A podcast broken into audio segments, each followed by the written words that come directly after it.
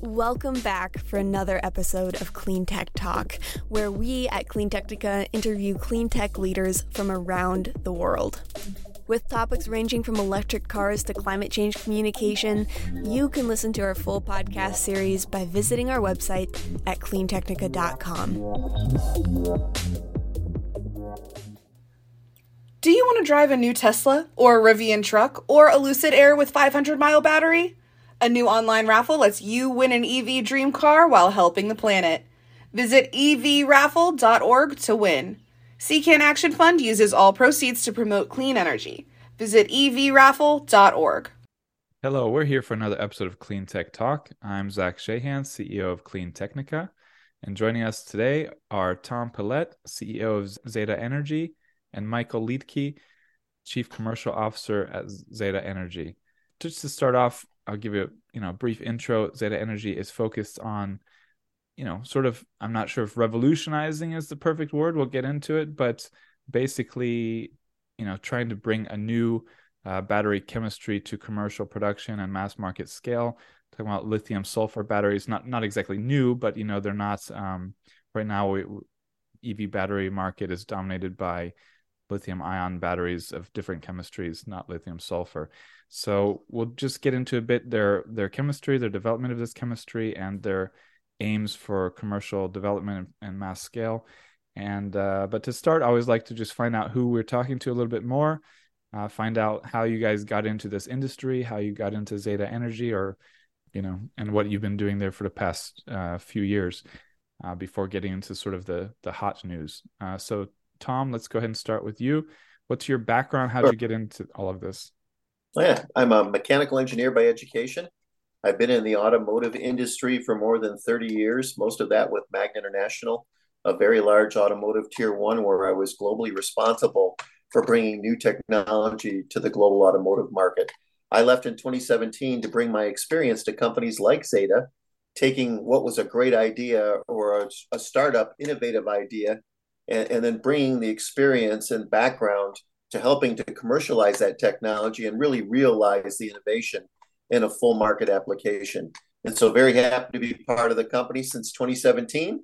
I've held various roles in the company from uh, vice president of engineering to chief operations officer for about two years. And then I took over as the company's CEO at the beginning of this calendar year.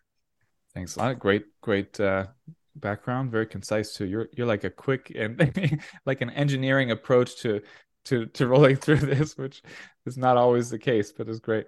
Michael, what's your background leading into this industry and Zeta Energy as well? Yeah, hi. So my background is uh, basically a mechanical engineer, and uh, I worked in automotive as well, Mercedes Benz and BMW. And uh, one of my clients at BMW uh, suggested to me one time, you know, you want to save the world? And I said, well, what does that mean? You know, start working in energy storage. You know, I'm a board member of this company and you could join. So I became the VP of business development for Maxwell Technologies, um, developing ultra capacitors and uh, grew that company significantly.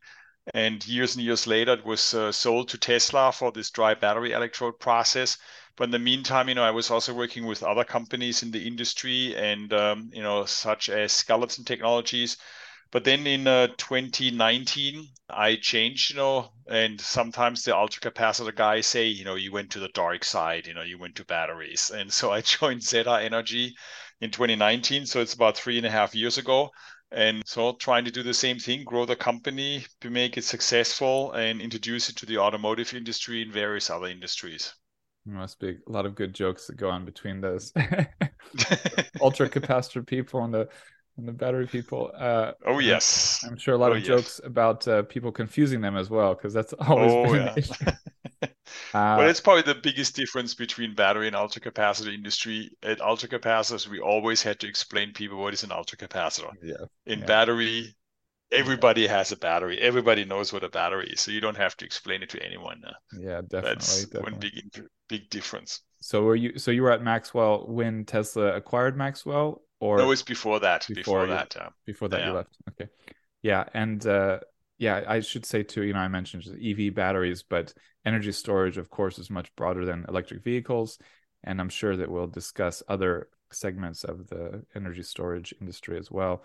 Uh, I don't even know, you know, if how much you are focusing on cars versus other applications. So we'll find that out. Yeah, let's just, I guess, let's just get a little bit started on how you came to focus on lithium sulfur for batteries and and uh, you know what have been the hurdles up till now that have you know that make it not the the battery that's in my Tesla Model 3 or you know whatever Ford Mustang Mach-E or whatever other EV we see on the road right now a little background on the technology might help. Maybe Zach we'll do that first. So this this background technology was a tech transfer out of Rice University in 2014 the founder Charles Maslin found this technology and then made sure that he acquired this technology, started Zeta Energy, a little bit of funding to do advanced development work on what was an anode technology, a vertically aligned carbon nanotube anode technology, and then developed a you know a, a comparable, compatible cathode technology, which is now what we call our sulfurized carbon lithium sulfur battery that Zeta has now developed for use both in uh, the automotive market applications and far beyond. Could be grid applications, could be other products. And we're uh, we're happy to share with you that we believe that we have a technology with a supply chain that is both available domestically here in, in, in the US as well as wherever we would produce this battery at very low cost input raw materials. And we believe that gives us a significant advantage over current state battery technology, lithium ion, NMC, and even LFP from a cost performance standpoint. So just a very general, very quick background on the technology as a tech transfer out of Rice University in 2014. So yes, a startup company, but a startup company that's been at it, you know, almost uh, almost nine years, almost 10 years now.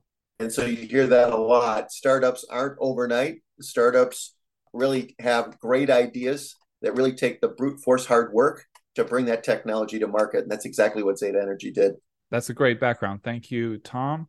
So, Michael, do you have anything to add on on that process, or or on the the technology at all? You know, in the past, you know, sev- several years building up till 2023. I think, uh, yeah, for me, for me to add on this thing, you know, regarding the technology, I think one of the biggest obstacles to overcome, you know, specifically for lithium sulfur battery was, you know, that uh, what we overcame, the so-called uh, polysulfide shuttle. So basically in the electrode, you have elemental sulfur that gets dissolved in the electrolyte. That's the liquid between, you know, makes the whole thing work.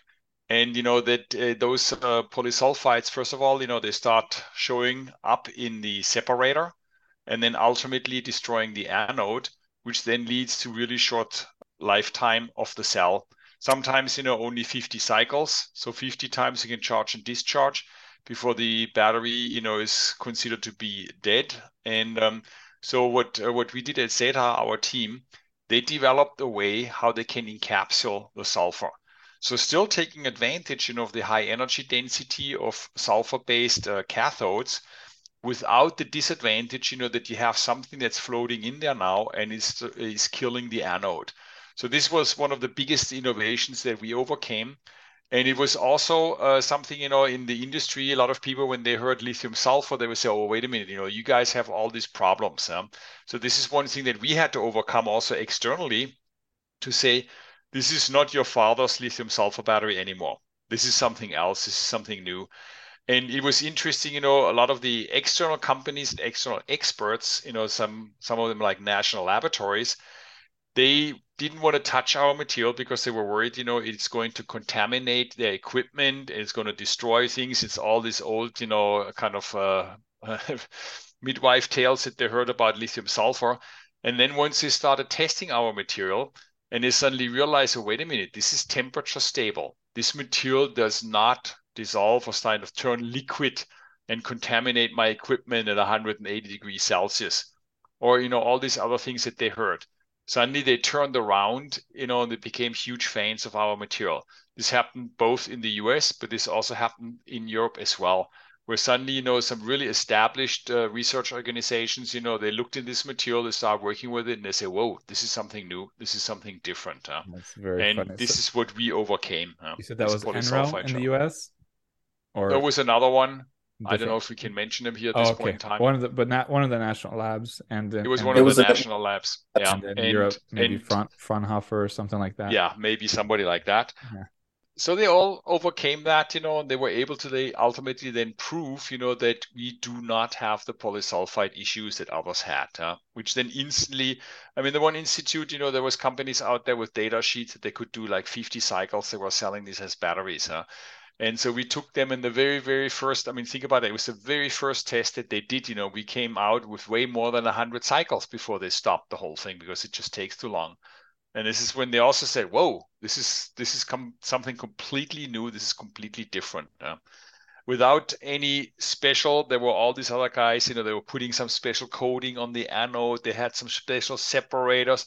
We just used run-of-the-mill stuff, what everybody else is using, because we were always trying to stay in this this one thought in mind: we do not want to increase that the battery, the cost of the battery, unnecessarily. This is why we're always trying to shoot using stuff that other thing people are using, materials, components that they're already using in highest volumes so that we can keep the cost low because at the end of the day, that's our biggest advantage. You know, you don't get a cheap cell with cheap performance. We're shooting for a inexpensive cell with really high performance, so the best value. Oh, so you're good at the market. Yeah, and, and again, using and to add the my words like cheap. to add to, to add to those points, Zach, not only are we shooting for an inexpensive battery with high performance, we're doing it with materials that are readily available where we manufacture the batteries. So we're not subservient to mining in one country, refining in another country, transport issues, cost on cost on cost. Michael always mentions material tourism, and we don't have that because we are utilizing materials that are available where we manufacture batteries. And so that Right. makes the supply chain issues of today something that we will not have to contend with in the future. And also, some of the material strategies that are out there, if you look at metal oxides that are used today, uh, you know these run on a these run on a commodity, they run on a um, on a material commodity fluctuation. We're not subservient to that. We're we have sulfur, we have processed gas, and we have carbon. These materials will not have the same cost challenges today and in the future that we have in other battery chemistries. Yeah, and that's I mean that's something listeners should be very familiar with that that challenge that you're referencing because we've talked about it many times with many different guests.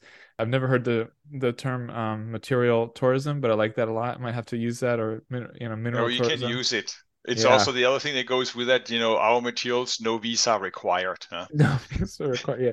You're good at this. This is, you know, this has been my my field for you know 15 years. Uh, you're talented. This is very good. Hello, listeners. My name is Scott Cooney, and I am Zach's business partner.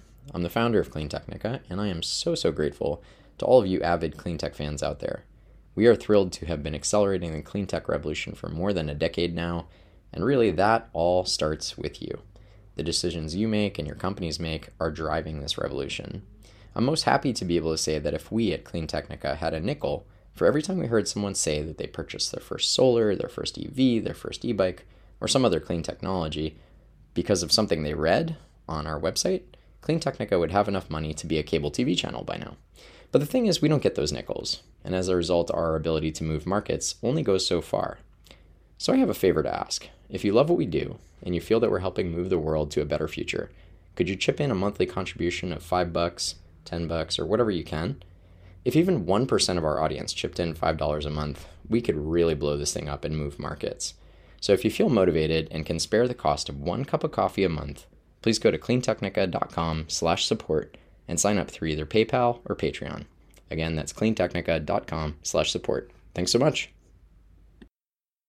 You know, one thing I was going to say is you do when you're in this industry or following it closely. You know, you see press releases from different universities. You know, Stanford, MIT, wherever, and they you know they're always their job is to hype up whatever progress was made and there's always a breakthrough somewhere on something but you you know people who are following for a long time and trying to figure out the future of these technologies you know they'll i you know identify what the challenges are what the problems are and then you know sooner or later they might start discounting or not paying attention to press releases about certain technologies or you know it, it's just it's natural part much, of the process.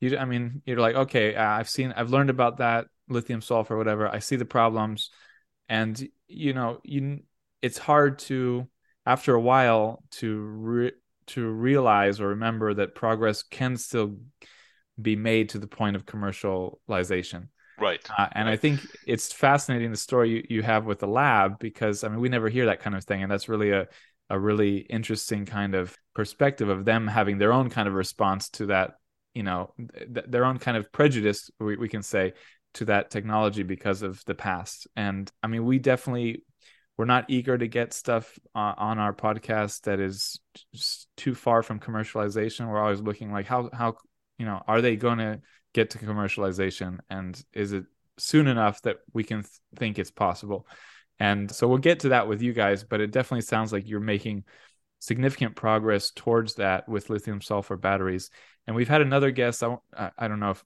uh, from Lyten, which is also mm-hmm. working on lithium sulfur batteries, former Tesla battery expert. So she opened my eyes up to the fact that you know lithium sulfur really seems to be on a path toward commercialization. And i'm not saying who you know which, i don't know how much you're you're competing or, or who's got the best approach or anything like that but it just made me it helped helped to break that kind of calcification of of uh, you know prejudice against you know technologies that are not commercialized so much yet.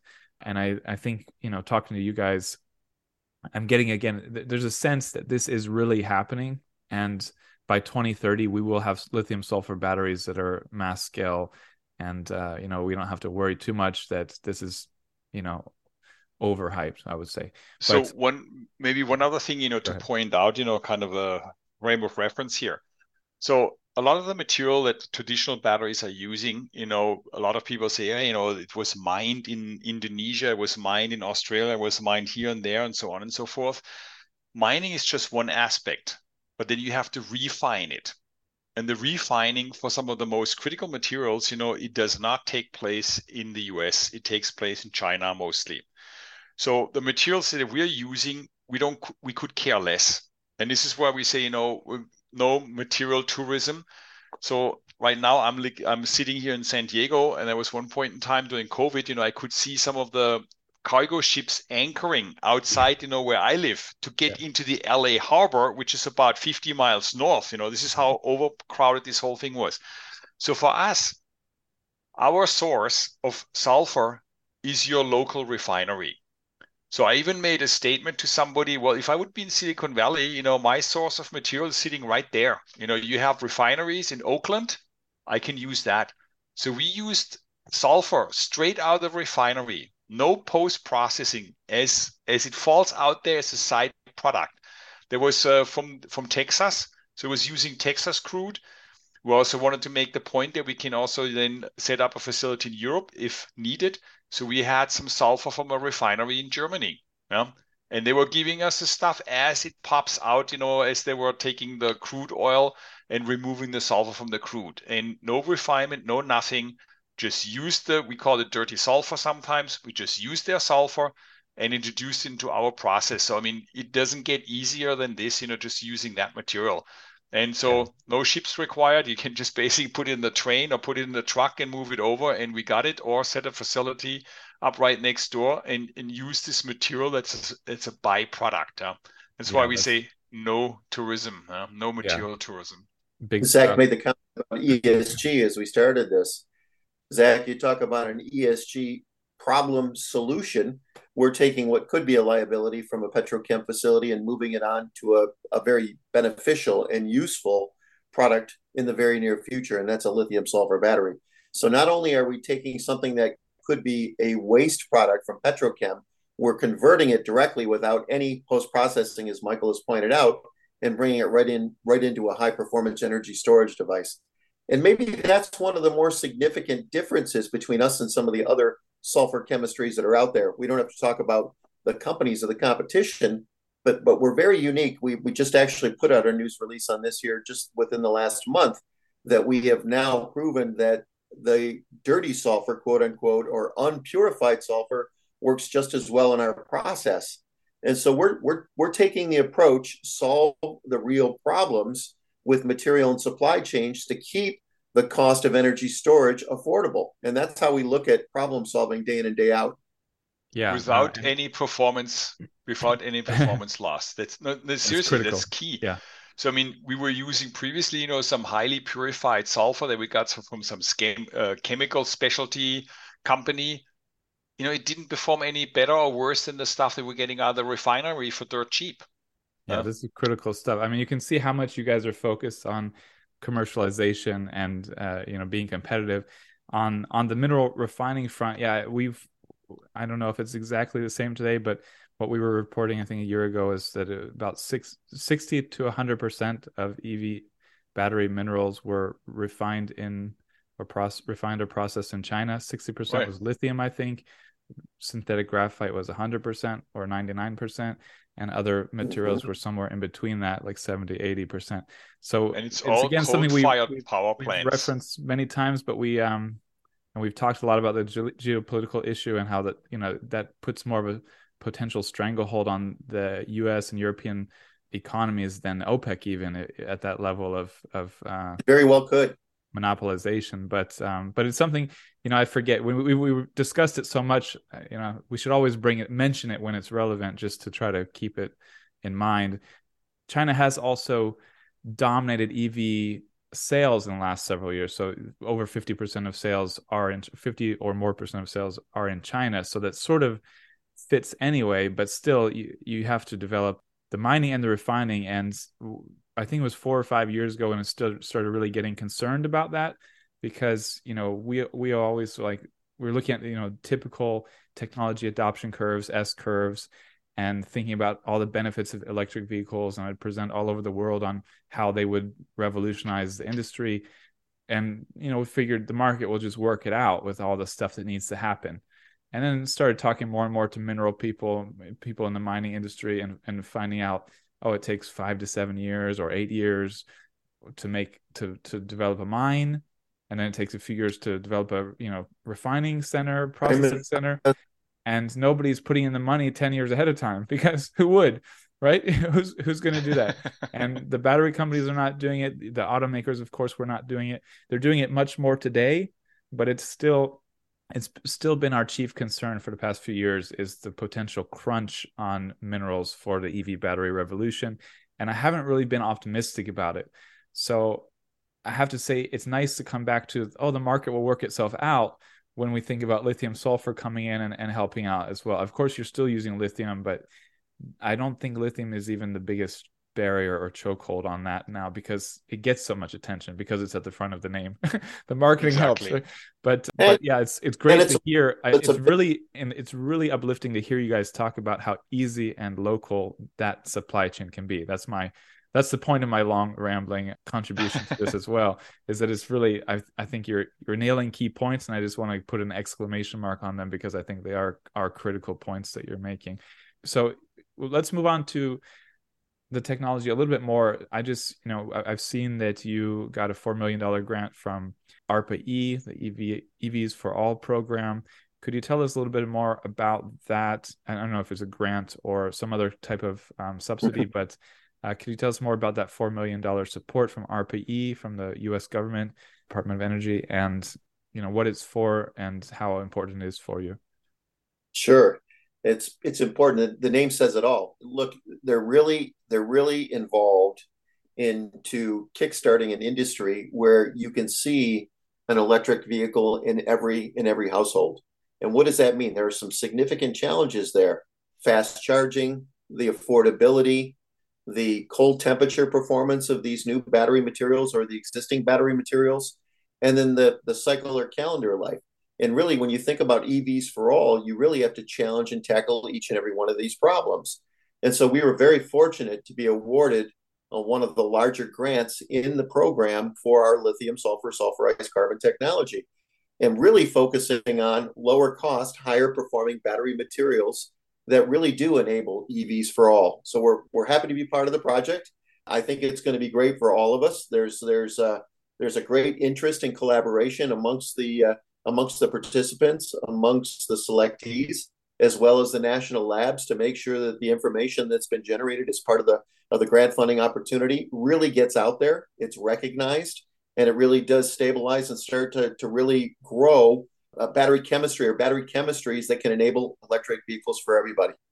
Yeah, and I mean, you know, the the companies eventually get almost all the credit, but it's this kind of early kind of stimulus and support, you know, kind of it's sometimes it seems small scale, 4 million, it's not 4 billion like, you know, you might put 4 billion into battery factories and stuff, but it's, you know, critical at this stage, right? And it's kind of these seeds of of the of the mass market growth often get forgotten by the time you know by the time zeta energy is a household name or whatever you know but but it's great to just hear how that process is working and so well it's yeah. as important as important zach as the funding is is it's being part of that community and having access to the follow-on programs that that will and and and, and should accelerate to support the the growth of battery materials and, and battery chemistries in the future and so being being selected as part of the Department of Energy's ARPA-E's EVs for All is as much about the funding grant as it is about the recognition of the technology by the government. After all, when they make when they when they when they select you and you're awarded a grant, they're really making an investment in your technology, and that's exactly why we're so proud to have been selected. Is because the U.S. government sees enough in our future, in our technology, in our performance that they made that investment in us. It's excellent. Yeah, very useful. You know, really... and at the end, it uh, there's also historic examples of that. You know, if you go back to 2010, 2011, you know, there was also another wave of investment by the government, and some people later on they claimed, "Oh, this is all a waste." You can argue yes or no. Maybe it was a little bit too early, but then you know it was definitely seeding something. Yeah, and you see a lot of the startup companies that you are talking about now, or companies that even got really huge it all started with what was happening back then 2010 2011 so maybe some of these companies they failed because it was too early but the people the brain power just moved on into other areas into other battery startups you know that are now part of our colleagues part of this whole ecosystem you know of, of battery companies you know that are ready and able to really ramp up re- relatively fast yeah that's a great point i you know don't really think about that, but that's a great point that the way it develops people, not just companies. So even if a startup doesn't survive, the people who are working on stuff do and hop over to other things. And it, it is interesting these days. seems more and more I'm interviewing people who have a background at various startups or companies that you know we've covered five years ago or a few years right. ago. I mean, Maxwell is a good example where you know you you spent some time. Uh, we covered that years ago for you know repeatedly and then sort of was quiet. And then we covered, of course, when Tesla acquired it. And then, you know, the case of grants. I mean, Tesla was on a thread for a decade uh, or more, right. and they they received about half a million dollar loan. I mean, I mean, uh, more than sorry, half a billion, I think.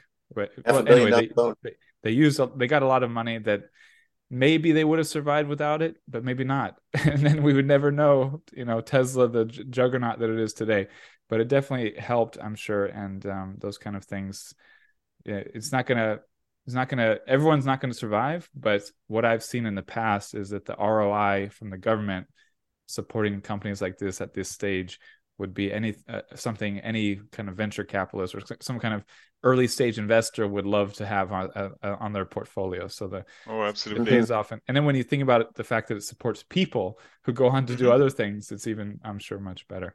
Well, I have a little bit of a question here. Then, you know, you we actually got connected because you reached out. It was a short comment in our in our contact form that caught the eyes of the first filter and the second filter enough that it got passed on to me. And then I I I looked at it and I said yeah let's let's talk to these people. So there's one statement in there. You said we solved we've solved polysulfide shuttle problem and are planning to have commercial production of lithium sulfur batteries by 2025 so I know we talked about this a little bit but can you just give a little more explanation of what the problem was that you solved. I mean, even if it's the same as what you said before, I'm sure most of us need to hear it a few times to understand it. and also just, you know, that's a, ambitious, you know, 2025 is, you know, a year and a half away. Uh, we, mm-hmm. that's really, this is really soon in the grand scheme of things. And uh, just want to find out more why you're bullish on getting to commercialization by that time and, you know, what, what that means to start. And then we get into some other topics before closing. Sure. And Michael can comment on the roadmap for commercialization. That's that's his that's his driver for sure. But but on the polysulfide shuttle effect, solving the problem of polysulfide shuttle is a huge enabler in lithium sulfur batteries. Look, the, the, the Achilles heel that was a polysulfide shuttle problem really was a short life of the battery. Michael mentioned less than 50 or 50 cycles. And so that might be an interesting application for something that leaves the planet and it doesn't come back. Might be okay that you only have to charge it a few times. But for most use cases, you need to see 500 cycles and beyond. And so to eliminate the polysulfide shuttle effect or to not have it begin at all in our process really does give us clear line of sight on a highly stable sulfurized cathode battery that, that allows us to focus on cycle performance long and into the future. And we do this with a very low cost raw material, which ultimately uh, represents a very low cost battery technology for our for our industries in the very short order.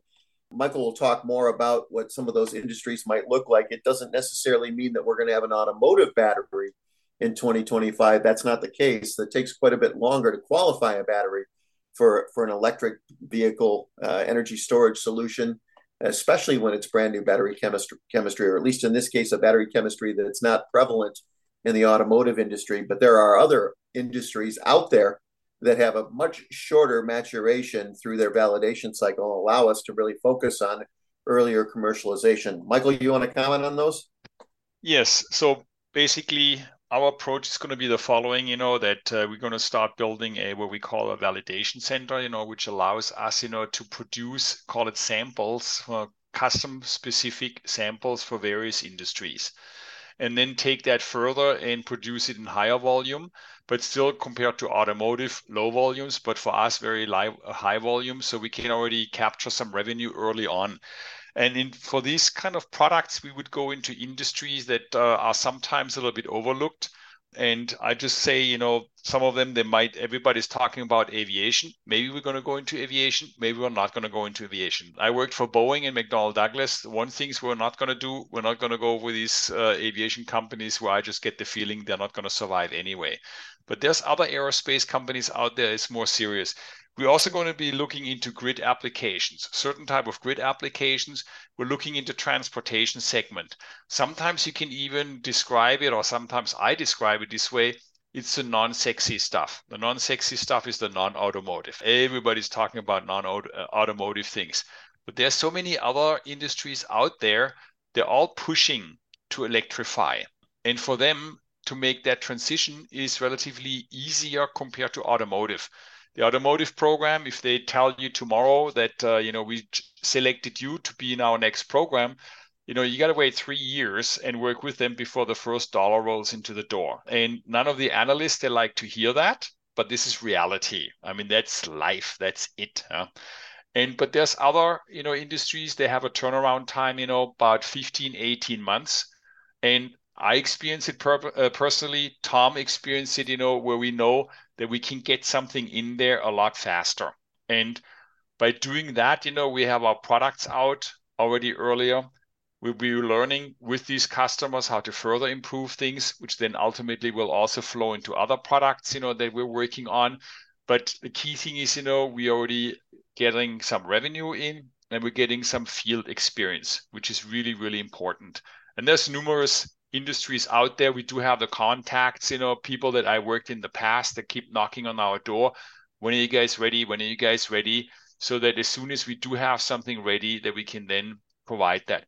We will start originally, you know, with cells, and then we will probably team up with others to help us integrate the cells into packs and the modules. And as soon, you know, as we have the bandwidth, because we really need to be laser focused on just the cells you know, as soon as we have the bandwidth, which would also be supported by getting revenue, but then also additional investors, you know, we will also start looking into modules and packs to then customize them, you know, for a uh, specific application or specific industries. But then, and nevertheless, the big one Are is going to get into mining. I'm just kidding. you don't uh, have to worry about it yeah, to help the other guys get their materials, we're thinking about that. Yeah, we'll, electrify their we'll electrify their equipment in their mining operations. How's that? Yeah, that sounds good. Yeah. They say they want to mine nickel and cobalt and manganese. We say no, but yeah, no, no, no, we don't care about that stuff. No, no, but um, you know what? I was involved in some electrification projects, you know, with mining, I know exactly what's possible there. It is also very, very attractive. I heard a number one point in time, you know, that seven to eight percent of the CO2 emissions is just coming from mining operations. Huge yeah, number. Huge yeah, number. Wild. Completely wild. Uh, it is crazy, you know, if you hear about that. So there's opportunities in there as well. And you know, we we do have some connections in there. You know, if you look at my background, you know who I worked with. And so there's people we talk to. Yeah, well, we have we've written about a couple of these gigantic mining trucks, or, or you know, uh, construction trucks, mining trucks that uh, have gone electric, and it's a fascinating thing. I mean, just the scale of those is fascinating. But yeah, oh yes, and, the, and oh, then yes. yeah, sort of invisible emissions that nobody talks about. And this this was actually the next subject I was going to lead us into was the other applications, which you you already led us into, because uh, the same thing. I was going to say the same thing. You know, the EVs get people's attention. Electric cars are all are a hot topic. That's how you pull in eyeballs and and ears.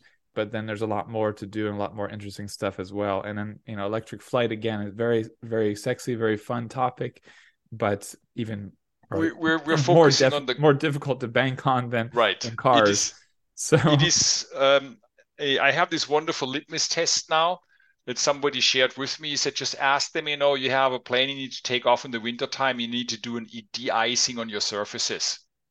And I tried it out. This guy's face just fell down. Oh, he never even heard of that issue. And it says, okay, good, you know, you learn, right. and uh, once you once you get ready, we can talk. Yeah. But there's so many other applications. Yeah, Think can about you one list, thing. Can you sort of so we've sort of mentioned mining trucks, that kind of thing. What other can you be specific about? A few others. Can, for example, might... the grid. I see the grid as another big opportunity. I saw this firsthand, you know, when I was uh, working with Skeleton in Estonia you know, the main majority of the grid was developed, you know, by the Soviets, 50s and 60s, but similar to us here as well. So, you know, you have a little town, you know, it's in the middle of nowhere. And what do you do? You know, you put the poles in the ground and you start wiring the whole thing, you know, and then you hope that the stuff lasts a long time, you know. And if you need to have some more juice there, you put some more wires. But now, after 50, 60 years or so, maybe 70 years, some of the infrastructure just has to be replaced. And so now these guys are rethinking wait a minute, couldn't we just have localized energy storage? It could be solar, it could be wind, but it could be some other means, worst case, another generator, and then use energy storage very intelligently and just keep the whole thing develop your own little microgrid. So you need to have all the stuff, you know, that you have to set up to bring this stuff, you know, into some remote area. You forget about it. You generate it right there on demand. The analogy is what you see in Africa. You know, we we went ahead, you know, and we wired every house with a phone, you know, so with a wire, so you can have your phone in the old days. Um, and then suddenly, you know, now comes the cell phone, and nobody's doing that in africa you know many countries they don't even wire anymore for the phones why you have cell phone same situation for the grid. Many applications. Why wire? Why have this centralized power plant? You know that is you know spreading wires all over the place if you can have something localized. Huh? And this is why I see this one application, energy storage, perfect for that one. Huh? You know where we can play. And there's many many other areas if you think about that. You know, if, you know, there's this construction right? equipment that you mentioned about that. Think about this way: there are certain cities in the future, already now, where they say, you know, the city center we're not going to allow combustion engines. Well, you think there's some guy coming with a big excavator that's spewing out diesel black smoke? You know, he can be going his merry way, digging a hole. Not going to happen. They're going to say, you know what? Show up there with an excavator that's completely electric because we don't want to want to have this bla- black smoke in the middle of our city.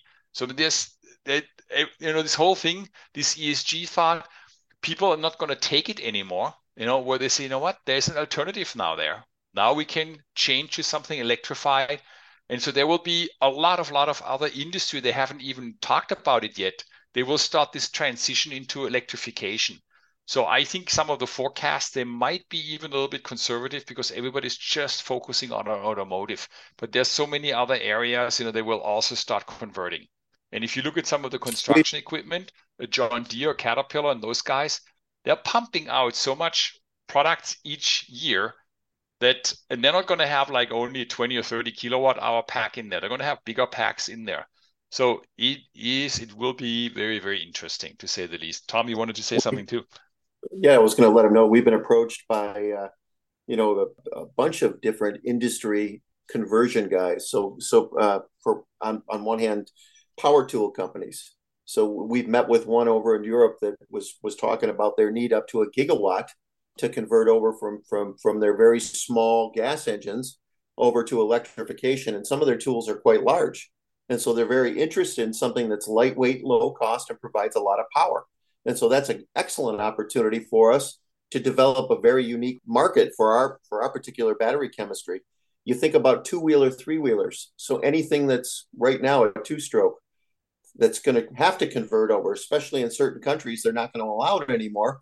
They're all going electrification. We've heard up to four gigawatt worth of battery conversion for some of these larger two wheeler, three wheeler companies.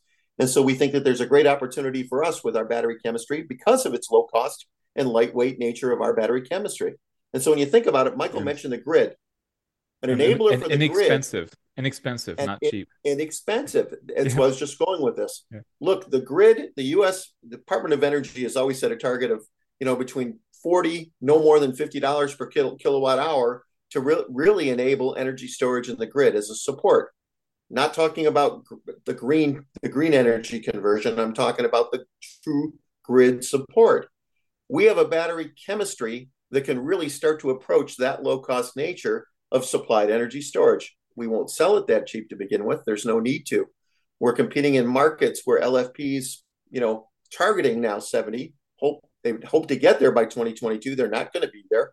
And NMC's north of $100 at the cell level. So we really have a huge opportunity with our low cost nature of our materials to really put pressure on these larger markets because we have a solution that provides this performance at cost.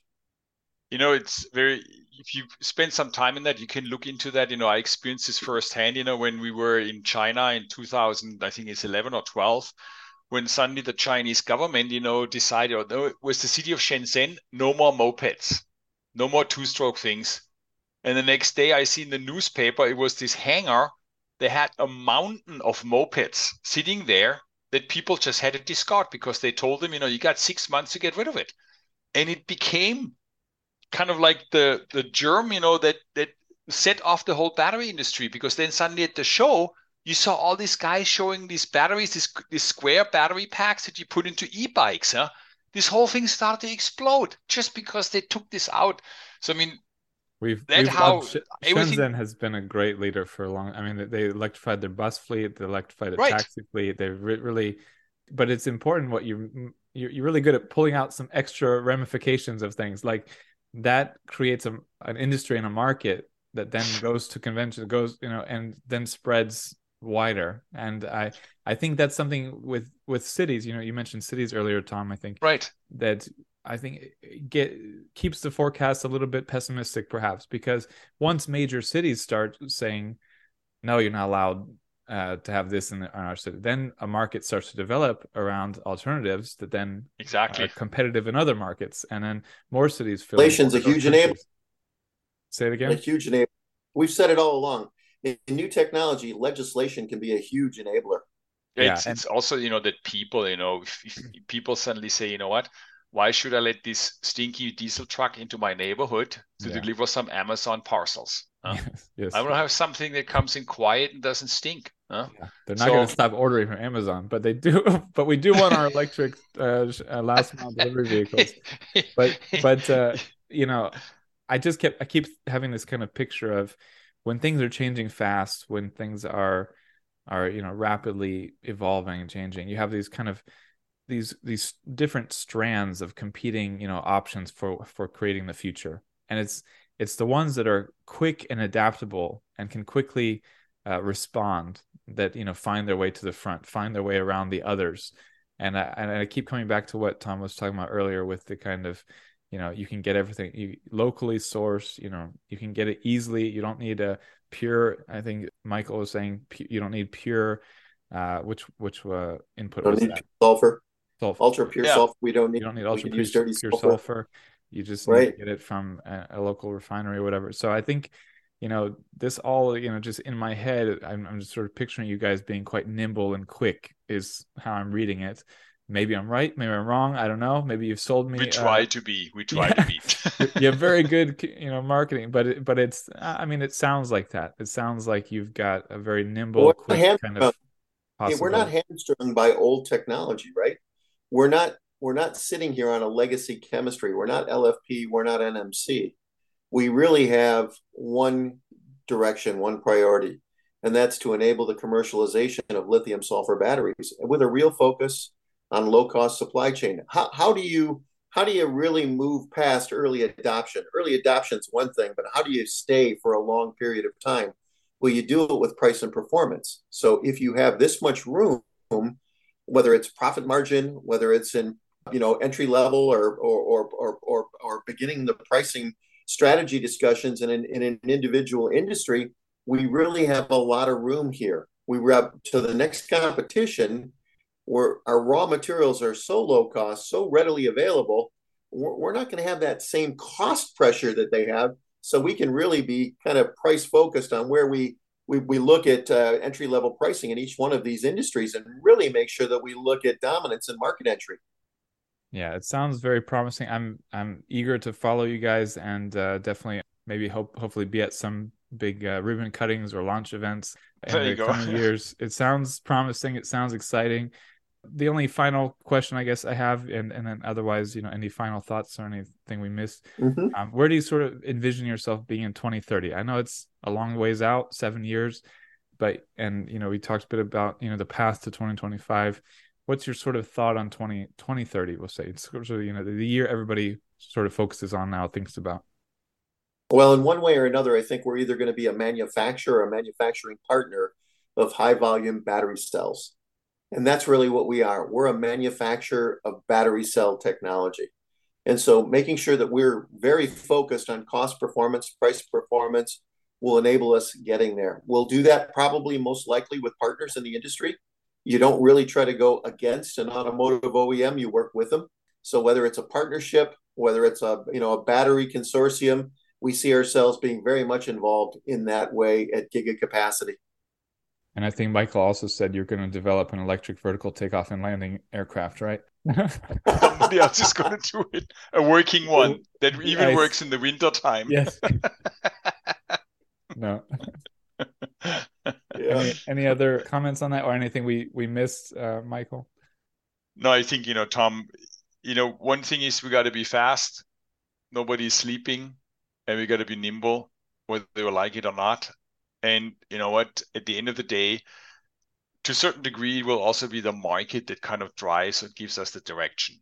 So, I mean, we're we want to work with automotive companies. They will give us some directions.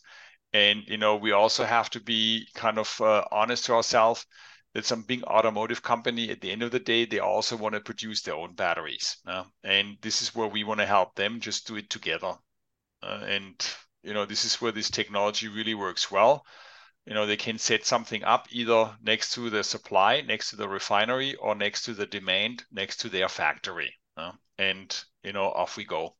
And as you said the, mar- the market is going to be huge uh, as long as Oh, you yeah. do what you've got to do there's going to be a tremendous demand. We've got an electrify everything series going on that a, a writer of ours has been doing a former nasa guy and it just keeps going because he keeps finding more and more things to add to the list or he sees at costco you know Right. like electric uh, chainsaws electric this and everything is getting electrified as you pointed out power tools of different sorts and sizes and and everything so there's just an e- a fast growing fast evolving market and it, it seems like as long as you you know do what you've got to do you're going to have buyers right right That's for sure.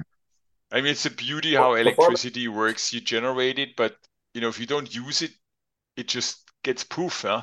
So, so this is where the storage comes in, and it makes the whole thing more efficient. And to a certain degree, I always refer to as energy storage. It's kind of like a, it is re, the most efficient energy management tool. This is how you can, for the first time, really manage energy.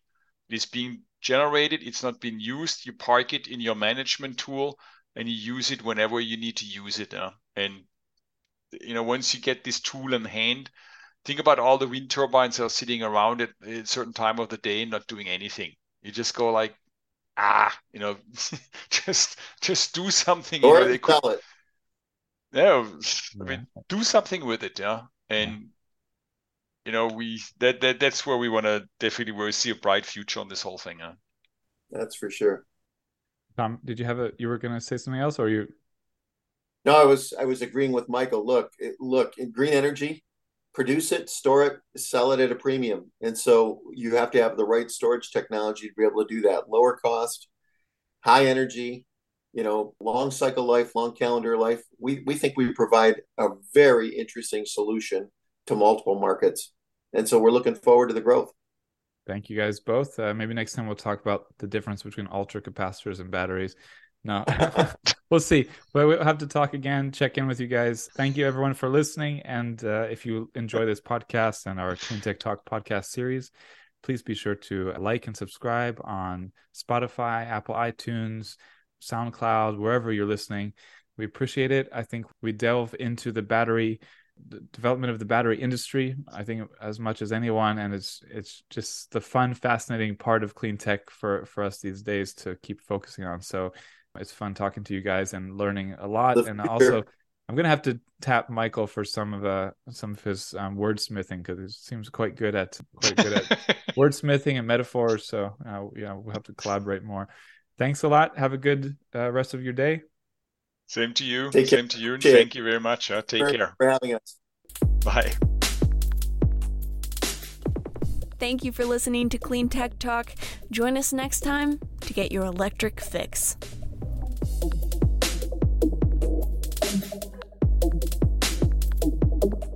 If you would like to sponsor our podcast, send us an email at accounts at cleantechnica.com. That's A C C O U N T S at cleantechnica.com. Thanks.